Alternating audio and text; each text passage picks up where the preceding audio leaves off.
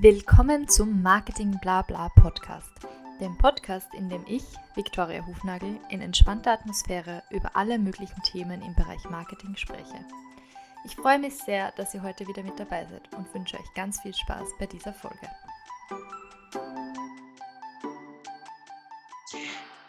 Wir haben eben wieder eine total spannende Folge aufgenommen und zwar mit der Felipa Carrara.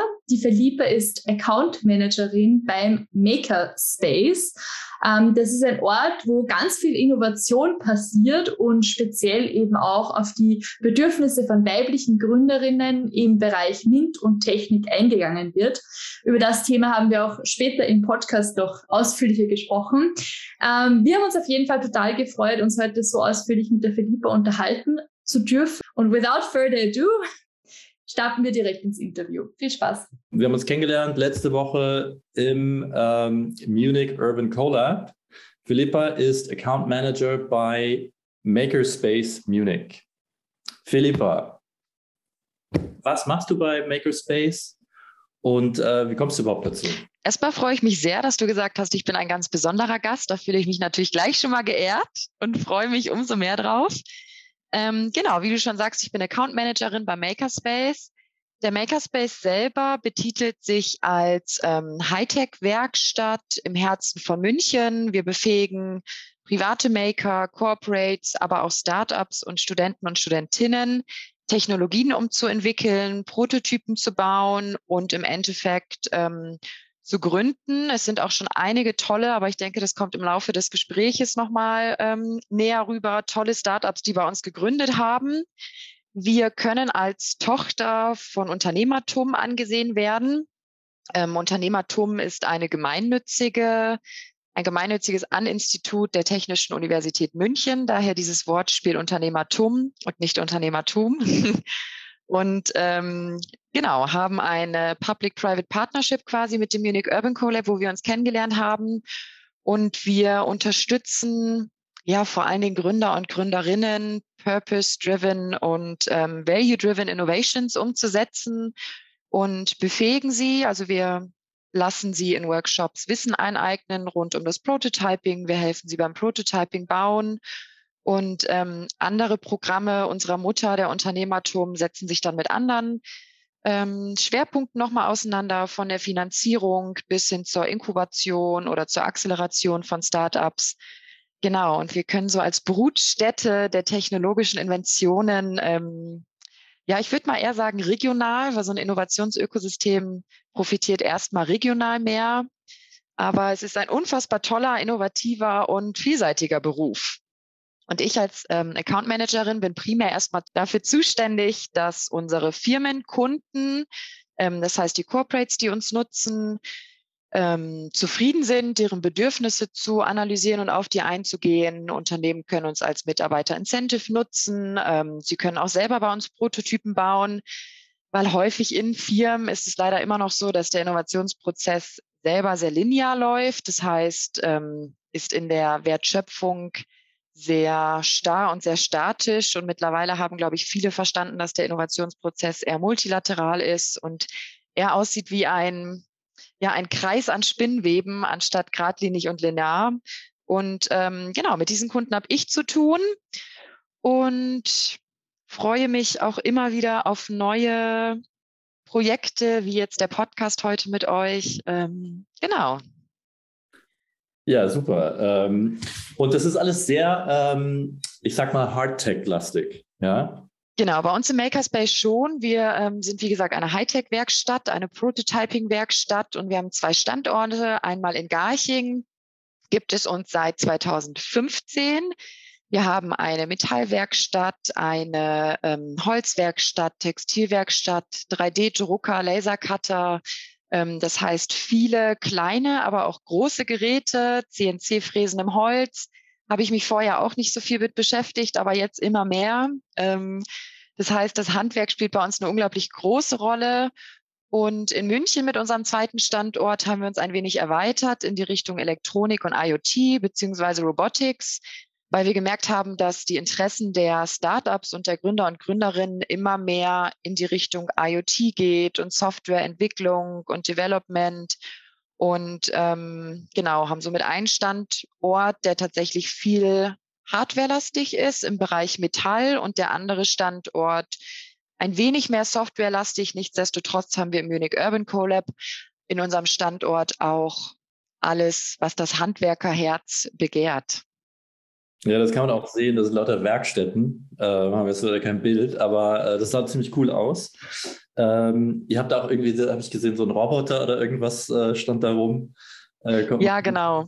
Ja. Ich freue mich schon auf Podcasts, auf die nächste Invention quasi aus Geruch, Geruch und Hör-Podcast. Dann könnte man jetzt schön die Holzwerkstatt riechen, ähm, was wirklich ganz, ganz schön riecht. Und ähm, genau, wir haben einen schönen oder zwei Roboter eigentlich, die bei uns immer wieder aktiv sind. Das ist einmal der Roboy, der kommt von einer studentischen Initiative aus von Studenten der Technischen Uni München. Die haben die Möglichkeit, mit Stipendien so unterstützt werden, ähm, finanziell, aber auch ja das gewisse Know-how sich anzueignen.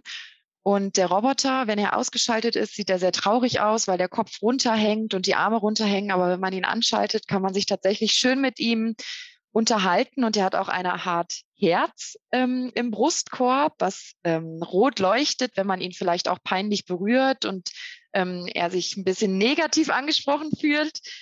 Und der andere ähm, Roboter, der bei uns auch heiß begehrt ist, es war beispielsweise die dänische Queen auch letztes Jahr bei uns und hat sich den Roboter anschauen wollen. Der ist von einem Gründungsteam, das sich nennt ANXA. Ich glaube, das heißt der Schwan auf ja, ich bin schlecht vorbereitet. Was Asiatisches meine ich. Und dieser Roboter ähm, ist ganz schön. Er fährt sensorisch quasi über Grünanlagen und kann dann kognitiv erkennen, handelt es sich um Müll oder handelt es sich um Blumen. Und ersteres, also den Müll, kann er dann aufsaugen, sodass er dann wirklich proaktiv die Grünflächen sauber hält. Das heißt, man merkt bei uns auch wirklich, dass die Startups, die bei uns bauen und die bei uns rauskommen, wirklich einen gewissen Purpose haben und einen gewissen ähm, Verbesserungsstandard haben. Das heißt, die Studenten und Studentinnen oder Gründer und Gründerinnen, die wir unterstützen, bauen ja was ähm, Gutes, was Bereicherndes für die Zukunft, wie beispielsweise jetzt der ähm, Roboter, der die Grünflächen wieder säubert. Und das ist was ganz Schönes zu sehen, weil jeder, der bei uns ist, hat, merke ich immer wieder, das Herz am rechten Fleck und hat tolle Ideen, die ähm, wachsen und vor allen Dingen der Munich Urban Collab, ähm, der als, wie gesagt, Public-Private Partner von Unternehmertum und Makerspace gilt, hat sich ein paar Fundamente ähm, zu Fundamente gesetzt, mit denen gearbeitet wird. Das heißt, ähm, wir forschen viel im Bereich Mobilität und Smart Data und Environment. Das heißt,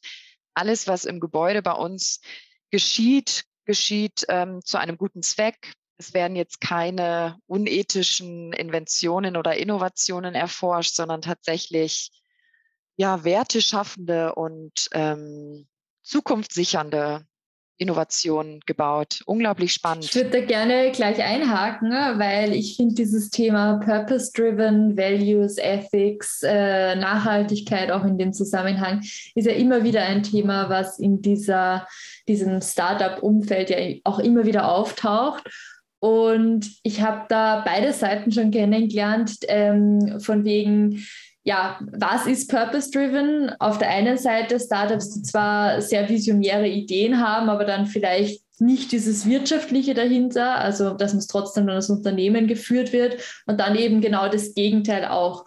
Ähm, unterstützt ihr da die Unternehmen auch wirklich äh, wirtschaftlich zu agieren, nachhaltig oder liegt euer Fokus ähm, wirklich darauf, den Purpose zu bewahren, was ja auch vor allem dann im Scale-up, also du hast vorher erwähnt, Accelerator habt ihr ja auch, ja auch immer schwieriger wird, je, je schneller man wächst. Ist natürlich irgendwie ein zweischneidiges Schwert, ähm, wenn man wächst oder wenn man wirtschaftlich agieren möchte und sich Partner ins Boot holt, dass häufig Interessenkonflikte auch irgendwie dastehen. Das ist keine Frage.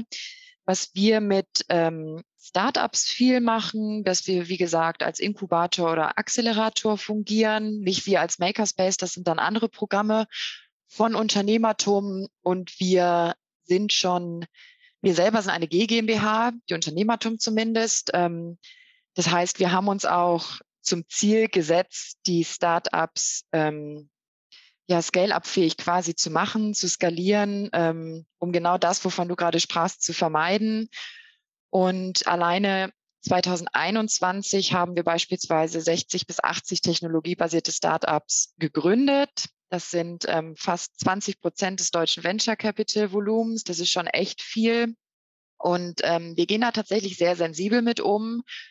Ähm, und wenn es jetzt auch um den Bereich geht, Purpose Waren, bei bestehenden oder vielleicht auch Familienunternehmen haben wir da jetzt beispielsweise auch Familienunternehmertum aufgebaut. Das heißt, eine Initiative, die speziell ganz sensibel auf die Bedürfnisse von Familienunternehmen eingeht, ähm, um sie innovationsfähig und marktfähig zu machen, weil wir genau nämlich dahin gehen wollen, wollen, dass wir die wertvollen und wertschaffenden Unternehmen tatsächlich auch ähm, unterstützen.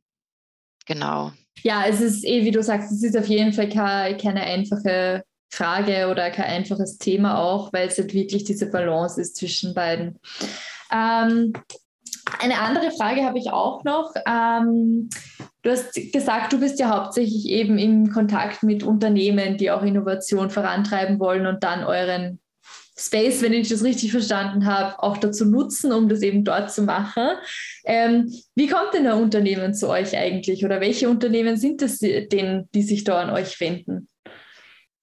Ähm, ganz unterschiedlich. Also wir selber sind zwar eine GmbH, wir sind aber nicht wirtschaftlich maximierend ausgerichtet. Ähm, sondern unser Sinn ist tatsächlich auch, oder wir sind dann erfolgreich, quasi nochmal kurz bezogen auf die Startups, wenn sie bei uns bauen und wenn sie nach einer gewissen Anzahl von Jahren weg sind, weil sie auf eigenen Füßen stehen. Das heißt, wir haben unsere Kinder quasi groß gemacht.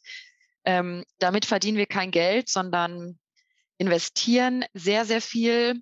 Wovon wir dann abhängig sind, tatsächlich sind Partner wie beispielsweise wird Elektronik, die bei uns im Elektronikbereich ähm, uns Komponenten zur Verfügung stellen oder ein Unternehmen wie Siemens, die uns Software zur Verfügung stellen. Infineon ist auch ein neuer und wichtiger Partner, die in uns investieren.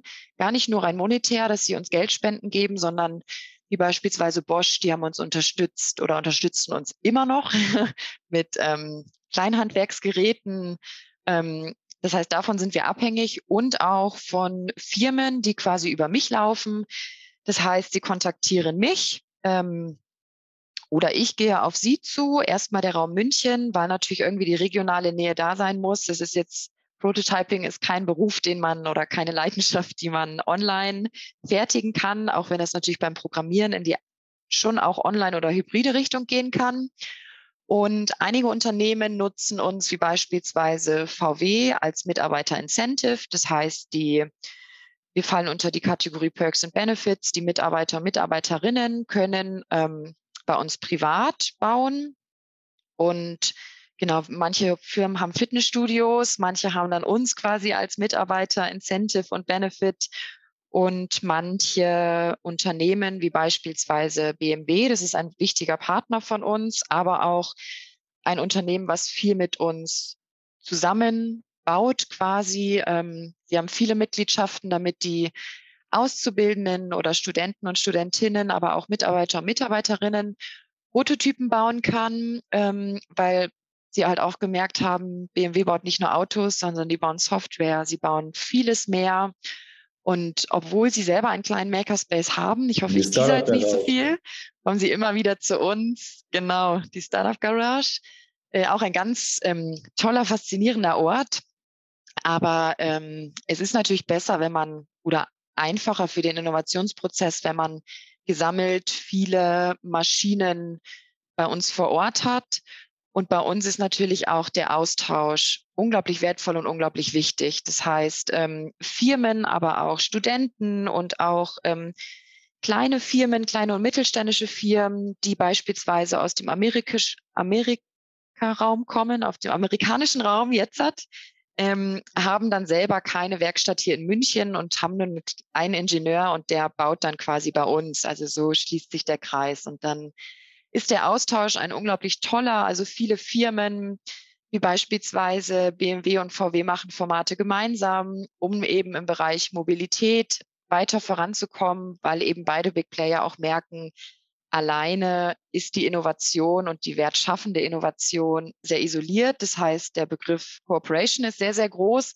aber auch Co-Opetition, wie es so schön heißt. Ähm, das heißt, sie kooperieren bei uns im Platz, aber gehen dann in dem Makerspace, aber gehen natürlich mit zwei verschiedenen Produkten wieder raus an den Markt.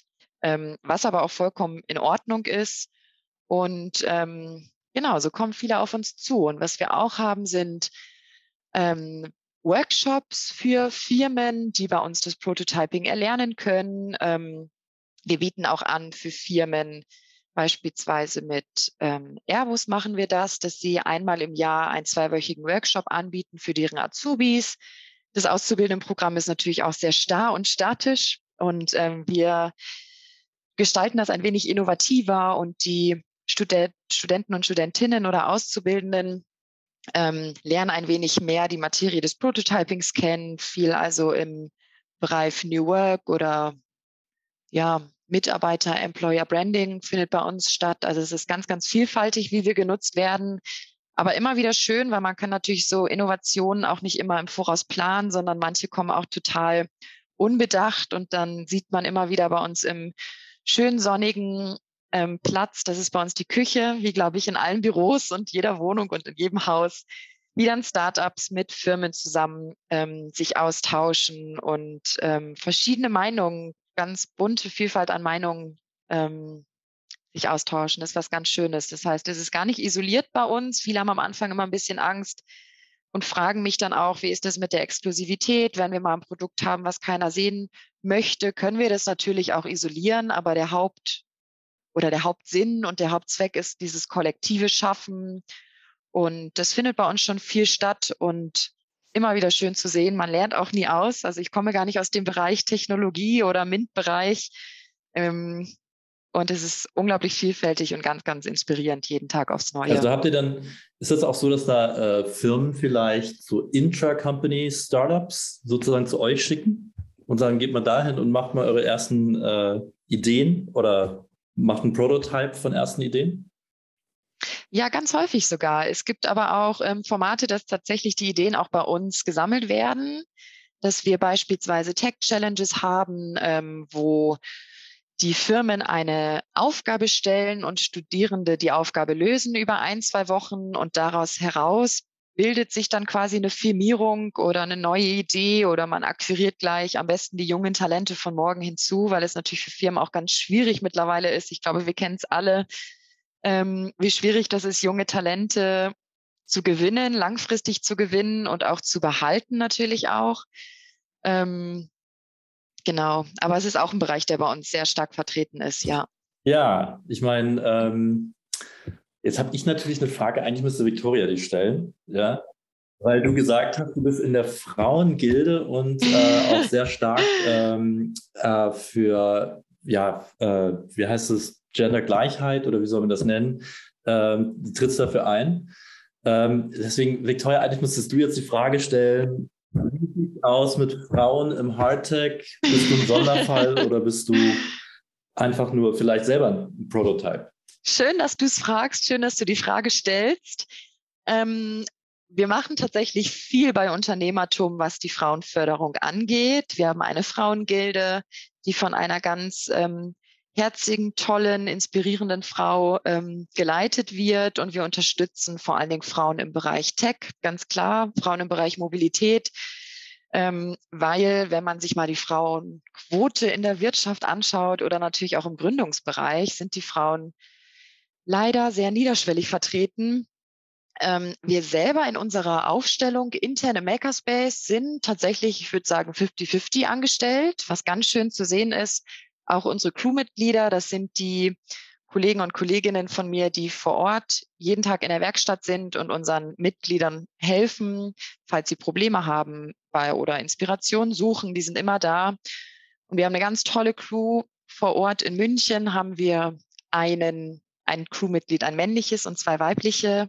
Und eine davon ist selber auch Künstlerin und Handwerkerin. Die andere ist auch Schreinerin. Also es ist ganz toll zu sehen, wie da so die Gendervielfalt bei uns vor Ort ist. Ähm, leider, wenn man sich dann auch mal immer wieder die Mitgliederzahlen irgendwie anschaut und die Mitglieder, die im Space sind, sind es tatsächlich viele Männer. Aber da werden wir mittlerweile ganz kreativ, um uns die Frauen ähm, ins Boot zu holen. Wir hatten jetzt auch einen ganz spannenden Girls Day und schon zwei ähm, Praktikantinnen ans Boot gezogen oder ins Boot geholt, in das Maker Move mit reingezogen. Das freut mich immer sehr. Und letztes Jahr, das war auch ein ganz, ganz tolles Herzensprojekt, hat ähm, Create F einen Tag mit uns verbracht oder ich durfte einen Tag mit Create F verbringen. Ein ganz tolles Format, vielleicht auch für euren Podcast mal ganz interessant. Ähm, es ist ein Format Create F für Gründerinnen ähm, und es werden ja Gründerinnen unterstützt von klein bis groß. Also sie werden unterstützt, ähm, Networking, soziale Beziehungen aufzubauen. Es ist eine ganz große Vielfalt an Gründerinnen vorhanden. Und die haben ein Bewegtbild-Videoformat, das heißt bei YouTube, aber auch bei der eigenen Webseite laden sie Videos hoch, wie sie beispielsweise bei uns einen Workshop gemacht haben zum Thema Scheitern. Weil Frauen und Scheitern ähm, ist ein ganz, ganz schwieriges Thema ich denke, Victoria, du kennst das, wenn ich sage, es ist schwieriger für Frauen zu scheitern als für Männer. Ähm, und Scheitern an sich ist natürlich ein ganz wichtiger Prozess, auch beim Gründen. Also man scheitert immer wieder und man fällt immer wieder hin, aber die Kunst ist natürlich aus seinen Fehlern zu lernen und weiterzumachen und aufzustehen. Mm, genau, und das ist in, waren jetzt, ich bin erst seit September im Makerspace, das waren jetzt so zwei ganz tolle Erlebnisse, und ähm, nebenbei, neben meiner Arbeit promoviere ich noch im Bereich Innovationsökosysteme. Da bin ich meinem Arbeitgeber sehr dankbar, dass das möglich ist und sitze natürlich am Herzstück quasi, weil wir ähm, als wichtigstes und größtes Innovationsökosystems Europas gelten. Das heißt, die Brutstätte der Innovation ist quasi, sind unsere zwei, vier Wände, unsere zwei Standorte. Und auch im Bereich Wissenschaft sind Frauen natürlich sehr wenig vertreten. Und ähm, da ist es immer wieder schön zu sehen, wie Frauen dann doch irgendwie ihren Weg finden und die auch unterstützen, sei es jetzt im Wissenschaftsbereich, im Gründungsbereich. Ähm, die Unterstützung ist natürlich eine andere, die man als Frau irgendwie benötigt. Das ist das Know-how vielleicht auch oder es ist auch die, du hast gerade schon gesagt, Jörg, die Gleichberechtigung irgendwie. Gender Pay Gap sind natürlich auch immer wieder Worte, die fallen. Und ähm, da haben wir uns eine Gilde aufgebaut bei uns in der Arbeit. Das ist ganz schön. Und wir sprechen über Themen, wir vernetzen uns. Ich war jetzt letztes Jahr bei der IAA in München, der Automobilmesse. Und ähm, eine Speakerin hat mich total fasziniert. Die habe ich dann gleich bei uns auch mal mit ins Boot geholt. Und ähm, wir nehmen uns schon sehr an die Hand, wir Frauen, muss ich sagen. Was mich immer wieder freut. Ähm, genau. Ja, aber liegt es denn, ich meine, ich als Mann äh, habe ja wirklich keinen Einblick äh, also da rein. Aber ich stelle mir das immer so vor, dass Technik einfach, weiß nicht, das war früher immer was, ähm, wo Frauen nicht so viel Interesse dran hatten. Und ich weiß nicht, das ist dann ja eher so was wie ein, wie soll man das sagen, so ein Awareness-Problem, ja, dass die gar nicht wissen, also dass eine Frau normaler, also wenn, wie soll ich das beschreiben, dass sie vielleicht auch nicht so informiert wird darüber, was eine Frau mit Technik alles machen kann. Stimmt das? Ich glaube auch. Also ich selber hatte in meinem Bachelor beispielsweise Textil, ähm, bisschen künstlerisch, auch mit Textilkunde viel zu tun. Und wenn ich Führung gebe bei uns durch die Werkstatt und wir sind bei der Textilwerkstatt angekommen, höre ich von Männern ganz oft, ach ja, hier sitzen ja dann wahrscheinlich die Frauen, oder? Da wird mein Hals immer ganz dick und meine Augen immer ganz groß, ähm, weil das gar nicht der Fall ist. Und ich glaube auch, wie du gesagt hast, das Problem ist ähm, dass Frauen die Awareness gar nicht haben und dass die Türen gar nicht so bewusst sind. Vielleicht auch, dass sie ähm, den Hinterhalt gar nicht oder den Rückhalt familiär vielleicht auch so nicht haben. In meinem Fall ähm, habe ich mir, als ich mich auf Umwegen nochmal zum Master entschieden habe, der war jetzt gar nicht handwerklich, ist vielleicht jetzt auch ein kleiner Exkurs, ähm, hat mein Vater noch zu mir gesagt, ich solle mich doch lieber an meiner Freundin orientieren. Die hat jetzt geheiratet, ist Lehrerin, hat ein Haus und ich nehme Kredit auf für ein zweites Studium. Ähm, ich habe da jetzt also auch nicht so diesen unglaublichen Hintergrund für das, was ich tue. Ähm, aber es ist, glaube ich, wie du schon sagst, ein großes Awareness-Problem, dass man ähm, eine Scheu vielleicht auch hat, in einem männerdominierten Beruf anzufangen, weil man ist einfach die einzige Frau oder wenig Frauen. Und die Scheu, glaube ich, ist groß, aber ich merke immer wieder, dass sich da viel tut. Bei uns tut sich auch tatsächlich sehr viel und es gibt einige Programme, auch der Women's Hub beispielsweise, das ist eine deutsche Initiative, wo Frauen sich austauschen können, weil Frauen untereinander schon was ganz Magisches haben, was ganz Offenes haben, wo man sich dann auch traut, vielleicht zu öffnen und über seine Ängste zu sprechen. Wir haben jetzt auch gerade eine Werkstudentin da oder eine Praktikantin da, die sich jetzt nach drei Monaten mir geöffnet hat und gesagt hat, ach Mensch, hätte ich das mit dem Handwerk gewusst, dass mir das so viel Freude bereitet, hätte ich mein Studium gar nicht angefangen.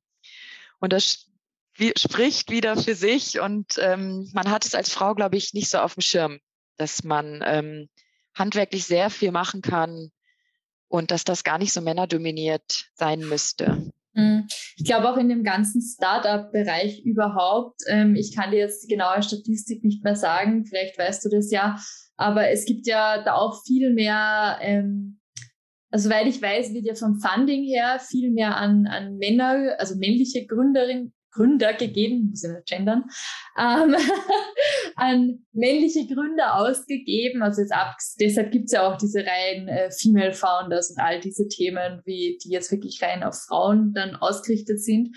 Aber dann gibt es wiederum die Statistik auch, dass die frauengeführte Startups oder Gegründete tatsächlich sogar langlebiger sind als äh, die von männlichen Gründern.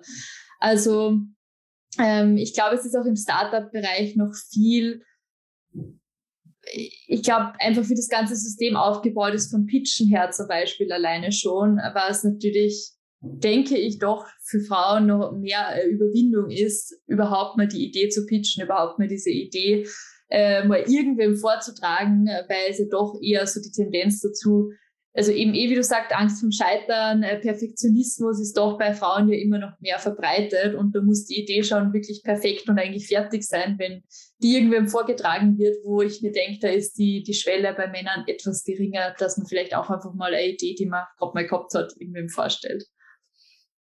Ja, ich glaube auch, dass das viel mit Scham oder Angst vorm Scheitern zu tun hat, ähm, weil Frauen müssen sich, müssen einfach mehr tun, um das gleiche Ergebnis wie Männer zu haben. Und das ist ähm, ganz schade.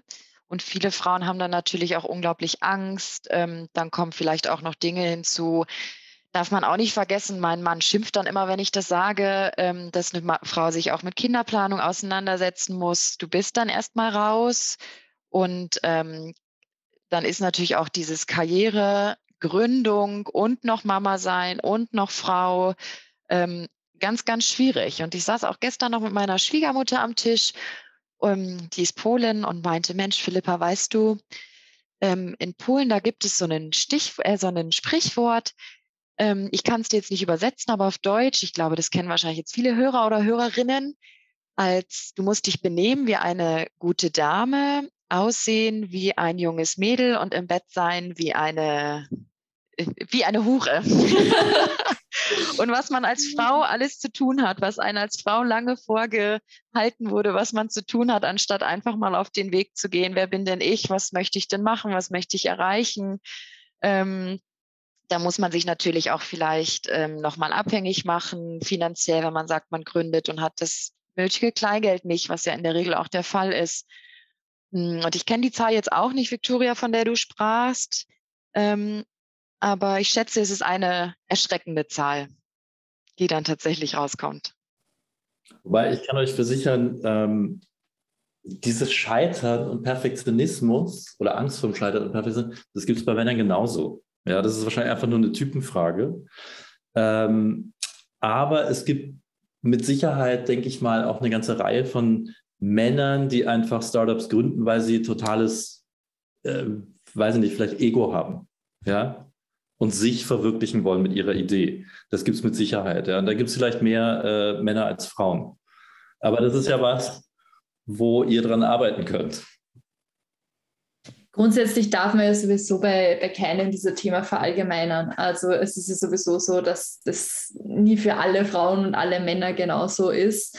Ähm, was du jetzt aber gesagt hast, Philippa, vorher zum Thema, wenn Frauen zusammenkommen, nur unter Frauen, ist die Dynamik trotzdem eine ganz andere, als wenn Männer unter Männer sind, weil da habe ich das Gefühl, also bei Frauen ist es dann eher, wie du sagst, ja, man öffnet sich dann einmal und spricht vielleicht doch über, über Probleme auch. Und ich glaube, bei Männern ist es nicht so, oder? Da ist doch dann noch mal mehr professioneller und noch mal mehr, das habe ich nicht schon alles erreicht, oder? Also, Philippa oder ich? Du. Ich glaube an dich. Nein, also das ist unterschiedlich. Äh, ich glaube, bei Männern ist eher, ähm, da wird spielerisch mit genau diesem äh, Erfolgsdruck umgegangen. Ja, dann machst du halt einen Joke darüber, äh, was du alles irgendwie gerade noch erreichen willst. Oh, und ich muss jetzt so und so. Was, also jetzt ohne konkretes Beispiel zu nennen, aber du spielst so ein bisschen, kokettierst mit dem, wie du langsam deinen dein Fortschritt machst. Ja, äh, und keiner gibt zu, dass er, keine Ahnung, irgendwie äh, gerade total in der Sackgasse steckt. Also, was ich mir zum Beispiel gar nicht vorstellen kann, ist, wie Jungs miteinander ein Pivot besprechen. Ja, also das kann ich mir gar nicht vorstellen. Äh, ob die sich irgendwo in der Ecke verkriechen beim Bierchen und sagen, Scheiße, müssen das ganz anders machen. Ja, das, also das, das habe ich so noch nicht äh, irgendwie gesehen und kann mir auch schlecht vorstellen. Das ist eher was, da würdest du mit deinem besten Kumpel irgendwo hingehen und sagen, ey, ich muss was ändern. Das geht so nicht. Ja, aber nicht mit, nicht mit in der Peer Group, sondern eher äh, außerhalb. Ich glaube, das ist dann auch so ein Thema Schwächen zeigen und gerade in der Gründung ist in Schwächen zu zeigen natürlich ganz schwierig, weil man möchte natürlich auch was und es ist heutzutage aber so schwierig, das merke ich immer wieder, alle möglichen und benötigten Informationen heranzuziehen. Und wenn ich mir das jetzt vorstelle, dass ich gründe, würde ich beispielsweise, glaube ich, viel zu viel Zeit damit invest dafür investieren und wegschmeißen, um zu schauen, wie ist denn, was sind denn meine Gegebenheiten, ähm, was macht der Markt da draußen, was macht meine Zielgruppe, weil es durch diese Digitalisierung und durch diese ähm, Informationsbeschaffung, die multimediale, ist es ganz, ganz schwierig, glaube ich, auch da wirklich perfekt zu sein und perfekt vorbereitet zu sein.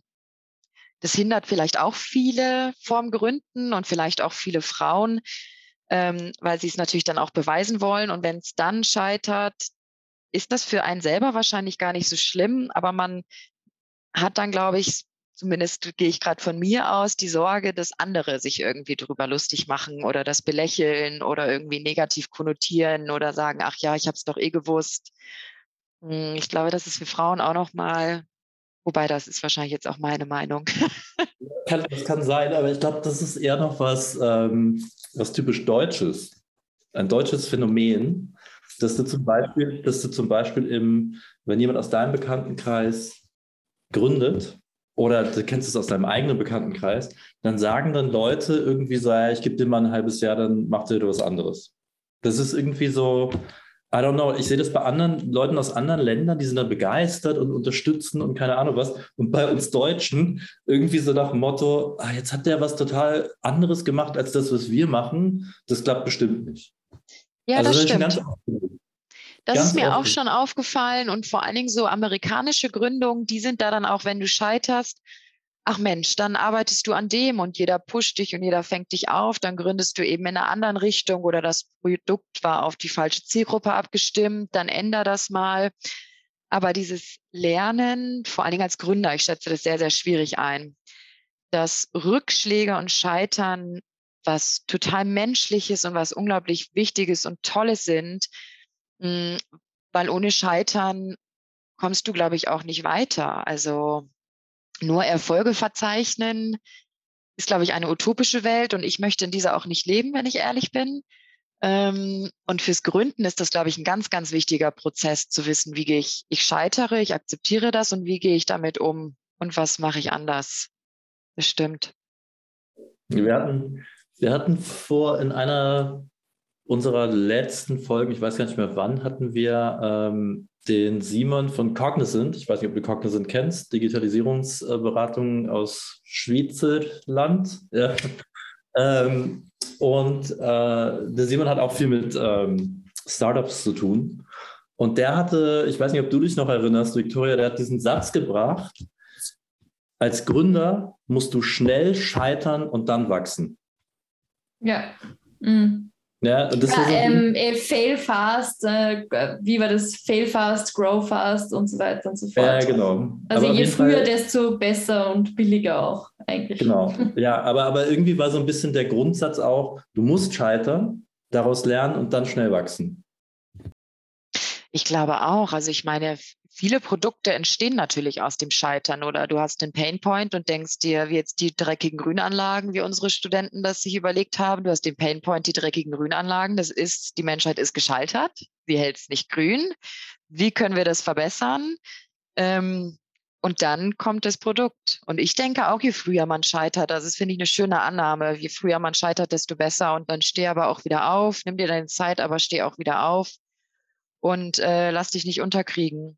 Und das ist bei uns das Schöne im Makerspace auch tatsächlich, ähm, wenn wir Mitglieder haben, ganz gleich, ob Student oder ob privater Maker, ob ähm, Unternehmensdazugehöriger, wenn jemand scheitert und es funktioniert was nicht, dann ist da so dieser Austausch mit den anderen Mitgliedern und man unterstützt sich. Es ist gar nicht so, oh, der hat eine tolle Idee, vielleicht mache ich da auch mal was draus und dann kommen auf einmal Konkurrenten auf den Markt. Das ist es gar nicht bei uns, sondern tatsächlich dass man sich gegenseitig unterstützt und aus der Vielfalt des Wissens ähm, und aus diesen interdisziplinären Fertigungsweisen bei uns auch. Vielleicht fehlt es nicht im Holz, wenn wir jetzt eine Holzidee haben, sondern es fehlte noch was anderes aus dem Metall und es kommt ein Metallexperte dazu und unterstützt und dann wird ein ganz tolles gemeinsames kollektives Produkt daraus. Das merkt man bei uns beim Gründen auch tatsächlich viel. Mhm. Wie nimmst du denn eigentlich die allgemein die, die Startup-Landschaft in Deutschland jetzt speziell wahr? Bei den Österreich haben wir eher ein bisschen einen Einblick, wie da die Zusammenarbeit auch ist. Und ähm, auch teilweise gibt es auch überregionale Medien, die dann zum Beispiel berichten. Uns in Österreich, der Podcasten wird zum Beispiel ein, ähm, ein Beispiel. Ähm, wie schaut es denn da in, in Deutschland aus, sei es jetzt Coworking Spaces oder wirklich Startups untereinander, übergeordnete Netzwerke, Medien? Was gibt es denn da so und wie funktioniert die hm, Zusammenarbeit? Also generell hat oder vertritt unser Geschäftsführer, der auch ähm, Präsident an der TUM ist, ähm, die Aussage oder die These, dass wir bis zu 20 mehr solche Plätze brauchen, wie wir es sind, um wirklich angehenden Gründern und Gründerinnen helfen zu können. Ähm, ich glaube, das ist so ein Schiff, der jetzt wirklich kaum kommt und dass es auch ankommt, ähm, dass den Startups geholfen werden muss oder unterstützt werden muss wenn ich mal, ich habe mal neulich bei uns ein paar Startups immer wieder interviewt für unsere Newsletter und wollte das dann auch mal auswerten und habe standardisierte Fragen gehabt. Und eine davon war, ob sie, wie sie sich unterstützt fühlen von Deutschland, von der Regierung und den Initiativen quasi des Staates. Und es war schon sehr bedürftig. Also die Unterstützung vom Staat ist echt gering, ähm, könnte wirklich besser sein. Das heißt, da muss man noch ein bisschen, bisschen dran arbeiten.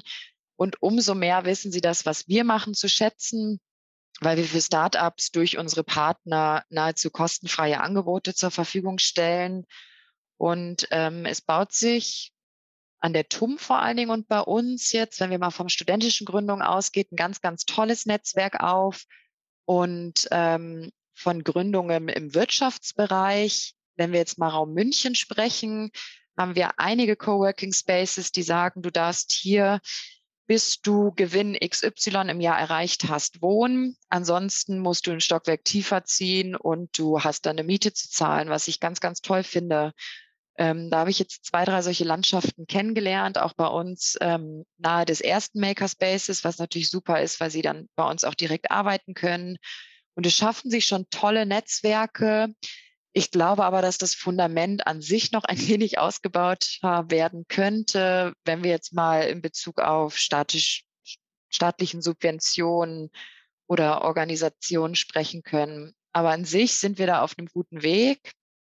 Ähm, und ich merke auch, der Gründergeist, der Gründer bei uns zumindest, ist jetzt auch gar nicht, sie wollen jetzt schnell Geld verdienen. Also sie kommen nicht aus der Wirtschaft denken raus, sondern tatsächlich aus dieses Value-Driven Überzeugung raus. Ich habe eine Idee und ich finde, diese Idee kann diesen Pain Point beheben und ich finde, das ist gut.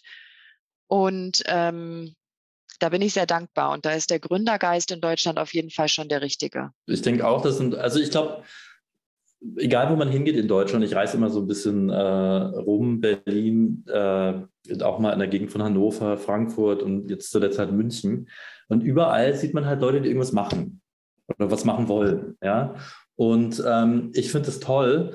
Und ich finde auch, dass es sowas geben müsste wie, ähm, ja, nicht eine Gründerförderung eigentlich, sondern eher sowas wie so, eine, wie so ein System, wo sich äh, Leute, die tatsächlich eine Idee haben, einbringen können und dann äh, aus so einem Pool irgendwas schöpfen können. Ja, also ohne dass das irgendwie so eine total individuelle Geschichte wird.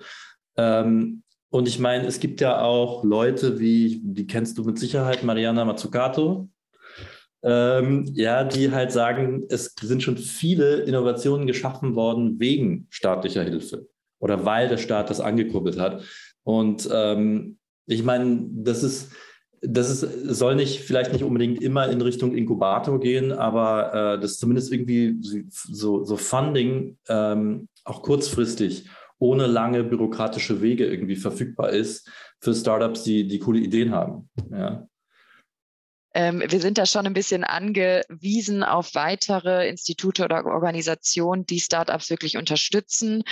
Und wenn wir jetzt mal bei Bürokratie gehen, ähm, oder sprechen, ist das ganz interessant. Ich hatte letzte Woche die RWTH Aachen bei uns zu Besuch, die jetzt auch einen Makerspace aufmachen wollen, weil sie merken, wenn wir Gründer unterstützen können, dann so. Und ähm, es ist total toll und ich bin da total dankbar, dass sie da sind. Und ich biete auch überall meine Hilfe an, weil ich mir denke, wir sollten jetzt so langsam von dieser Intra-Unternehmensperspektive in das Inter-Corporate Perspective quasi gehen, dass man nicht nur sich selber bei der jeder Firma selber vor die Füße schaut, sondern miteinander ein kollektives Wertschöpfungssystem quasi aufbaut. Und die wollen jetzt diesen Makerspace aufbauen, aber merken halt, sie gehören zur Universität Aachen. Das heißt, der Funding-Prozess ist natürlich ein ganz, ganz langwieriger.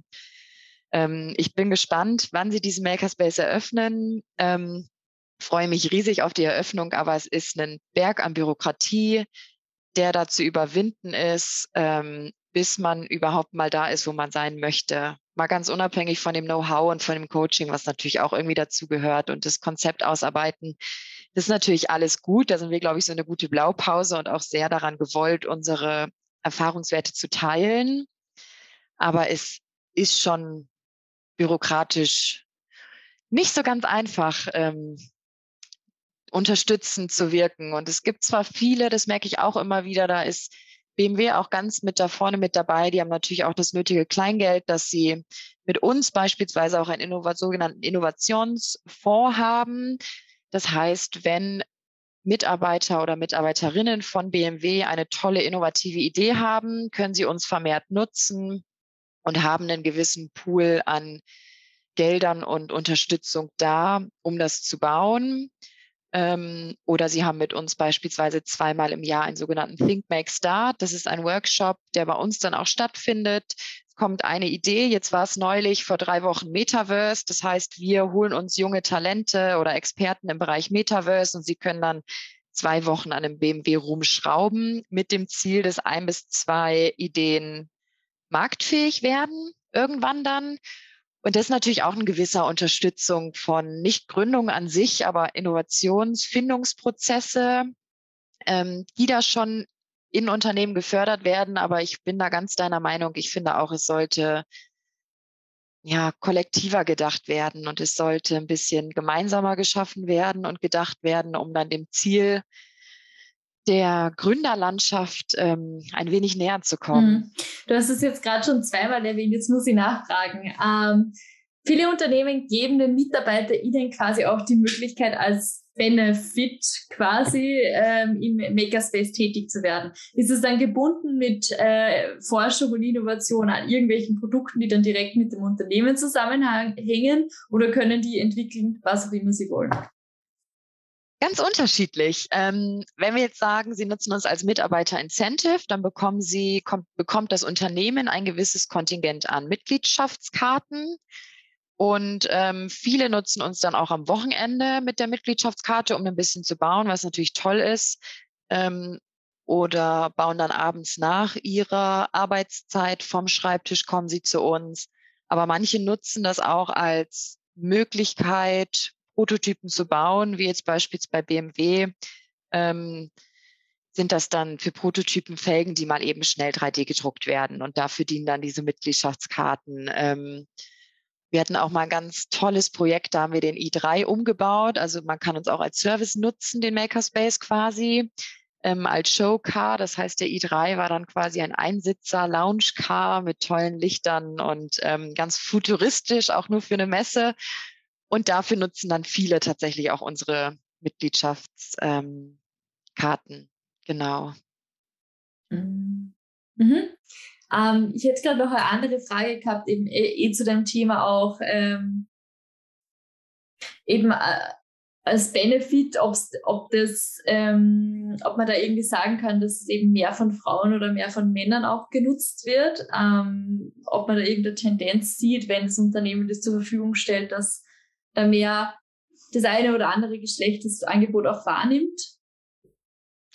Ich bitte meine Kollegin immer, ähm, die Zugriff auf unsere Software hat. Einmal im Monat zieht sie mir die Daten und sagt dann, Philippa, es ist wieder soweit. Und ich freue mich natürlich total, wenn sie mit den Daten ankommt und ich sie zu Gesicht bekomme. Und Mitglieder an sich nähert sich das tatsächlich langsam an. Ähm, aber wir haben halt viele Studenten und viele Studentinnen, die langsam aus dem MINT-Bereich auch aufwachen und ähm, bei uns sind. Das heißt, so die Talentschmiede von morgen ähm, ist da und das sind auch viele Frauen. Aber wenn es jetzt wirklich um Mitarbeiter geht, würde ich sagen, es ist noch ein bisschen mager. Es ist noch ein bisschen mau. Ähm, aber es wird und ähm, wir haben auch tolle Partner und beispielsweise die Zeitler Stiftung gibt uns die Möglichkeit, Studierende kostenfrei reinzuholen. Ähm, wir machen jetzt mit Infineon auch eine Art Stipendium. Das richtet sich natürlich immer auf die jungen Ideen und Ideenmacher. Ähm, aber da hoffe ich dann bald, dass tatsächlich auch mal ein Art Stipendium nur für Frauen angeboten wird. Würde ich mich freuen. Wie gesagt, der Girls Day war jetzt schon da und sehr erfolgreich. Ähm, wir hatten in der Vergangenheit auch manchmal so Sommercamps für Mädchen, um ähm, nahe zu kommen. Ich glaube, es gibt auch eine Initiative Mädchen machen Handwerk. Ähm, Finde ich auch ganz, ganz toll. Und da gehen wir immer mehr hin. Und ich freue mich immer über jede Frau, über jedes Mädchen, über jede Makerin, die wir bereichern dürfen. Gut, ich glaube, ich würde langsam äh, zum Abschluss kommen und dir noch eine wahrscheinlich große Frage stellen. ähm, wenn du dir was wünschen dürftest für die nächsten Jahre, ähm, für den Makerspace oder auch für dich selbst im Bereich Startup-Förderung, Frauen fördern, was auch immer, was wäre das? Was würde deiner Meinung nach den größten Impact momentan machen? Für den Makerspace würde ich mir wünschen, dass mehr Personaler und Personalerinnen auf uns zukommen und tatsächlich erkennen, dass die Firmen ähm, ja, dass die Firmen von den jungen Talenten angewiesen sind und dass sie merken, dass die jungen Studenten und Studentinnen vor allen Dingen eben aus dem MINT-Bereich Gold wert sind, dass sie die fördern, dass sie auf die zukommen, dass sie mit den arbeiten, um auch einfach ja, die Profitabilität von Deutschland irgendwie zu fördern. Das würde ich mir wünschen. Ähm, für mich selber, ich habe jetzt, wie ich schon angeschnitten habe, meine Promotion begonnen dieses Jahr über Akteure im Innovationsökosystem. Das heißt, ich untersuche bei uns die sozialen Beziehungen von Mitgliedern, die Interaktionsmodelle. Und da würde ich für mich wünschen, dass diese Forschung natürlich ähm, durch die Decke geht und sehr erfolgreich sein wird. Und zum anderen aber auch, dass sie sehr hilfreich sein wird für den Makerspace und ähm, wir wirklich erkennen, wo noch mehr Potenzial steckt. Das heißt, die Wissenschaft, die ich tätige, auch wirklich bei uns umzusetzen. Ähm, das würde ich mich für uns beide freuen. Und genau, freue mich auf jeden Fall auf die nächsten Jahre und bin total gespannt, was wir bringen und wen wir fördern und welche tollen Ideen rauskommen. Das ist schon was sehr Inspirierendes bei uns. Ja, klingt auch auf jeden Fall so. Also das, das Thema Purpose-Driven, Female Empowerment und so weiter und so fort, das scheint ja bei euch wirklich gelebt zu werden. Und es ist natürlich immer toll, vor allem das im Technik, im MINT-Bereich, ähm, nochmal mehr zu fördern, sei es, weil ohne Innovation wären wir alle bei der Probleme ja. kommen. Also ich denke, das ist wirklich die Lösung. Und deshalb umso besser, dass ihr das macht. Also Gratulation dazu und ich denke, wir wünschen euch beide, ich spreche jetzt mal für uns beide, nur das Allerbeste, dass das auch in Zukunft so weitergeht und ihr eure 20 Standorte möglichst zeitnah dann eröffnet. Ähm, das wäre natürlich super. Also danke auf jeden Fall für eure Arbeit. Danke, dass du dir die Zeit genommen hast für einen Podcast. Es war wirklich extrem spannend und umfangreich. Also hat uns echt gefreut, dass du heute den Podcast zu Gast hast. Ich bedanke mich auch ganz, ganz herzlich ähm, mit meinem innovativen, bunten Maker-Herz bei euch, ähm, dass ich mich habe vorstellen dürfen. Ich hoffe, ich habe euch einen ähm, Einblick geben können, was die Maker-Welt da draußen so bereitet, die innovativen, kreativ denkenden und manchmal auch, wenn das Wort sehr negativ ist, querdenkenden Innovationen, die bei uns ähm, gebaut werden. Aber ich glaube, Deutschland ist mit uns in guten Händen. Genau. Gutes Schlusswort. Wunderbar, dann danke dir auf jeden Fall nochmal für deine Zeit. Das war's auch schon wieder mit dieser Folge von Marketing Blabla. Vielen Dank fürs Dabeisein. Wenn euch die Folge gefallen hat, würde ich mich freuen, wenn ihr dem Podcast folgt, um keine weiteren Folgen mehr zu verpassen. Weitere Infos zum Thema gibt's auch auf Instagram bei @marketingblabla. Ich freue mich außerdem immer über euer Feedback oder Kommentare. Ganz einfach via Instagram Directs oder via E-Mail an victoria.hufnagel.livest.at. Bis zum nächsten Mal.